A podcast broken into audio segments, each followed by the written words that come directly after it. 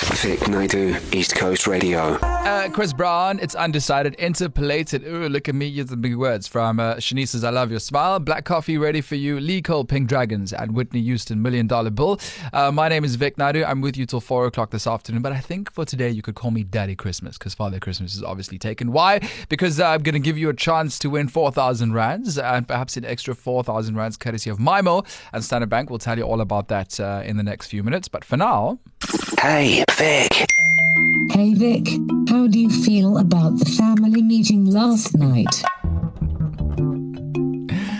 I was so nervous. I actually I didn't know that we had a family meeting at uh, eight o'clock last night, and then uh, people were started talking, and that's kind of how I found out about the meeting. But but it's it's gripping television. I love watching it. I love edge of the seat stuff. You know, I mean, uh, you just never never know what to expect.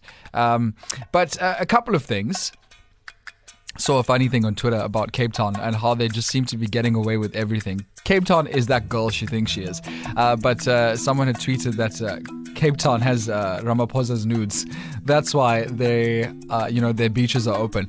Um, so I do feel sorry for the people who are traveling to KZN just for the beach because it's closed on uh, on certain days. But I also think that's a good thing. I mean, uh, you know, 16th, like the president said, the 25th, 26th till the 3rd of Jan. I mean, those are really busy days for the beach. Now, I mean, uh, it, you you could go on another day. Hopefully, uh, you know, you're still on holiday by the time the beach is opened. The alcohol thing for me, I, I just feel like it creates a bottleneck. You should have just taken the whole thing away. Uh, because now what happens is you have limited between Monday and Thursday. And I always say this like, people will always find a way, no matter how broke they are, they'll always find a way to gain access to alcohol and cigarettes. So you just make people more desperate. And then you cause uh, a huge amount of panic, and people are going to be like, you know, queuing. Uh, and then where's the social distancing? Uh, there'll be bottlenecks at all the stores. It's just it's that craziness and the anxiety of it all. Uh, I think a Christmas indoors would do everyone good right now. We have a lot to reflect on over this year. So, you know, it's not bad to stay indoors sometimes. It really is nice. Try it, I suggest it. Um, what else did the president talk about? Was the alcohol?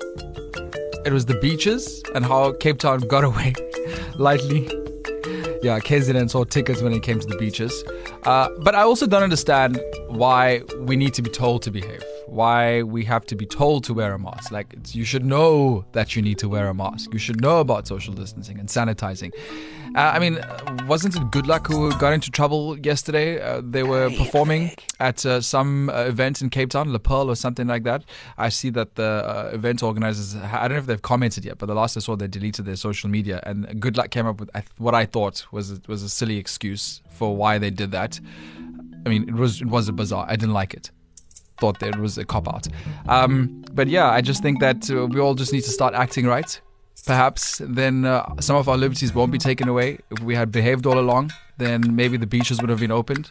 I don't know. Maybe you agree. Maybe you disagree with me. Zero six one seven nine two nine four nine five. Hint, hint.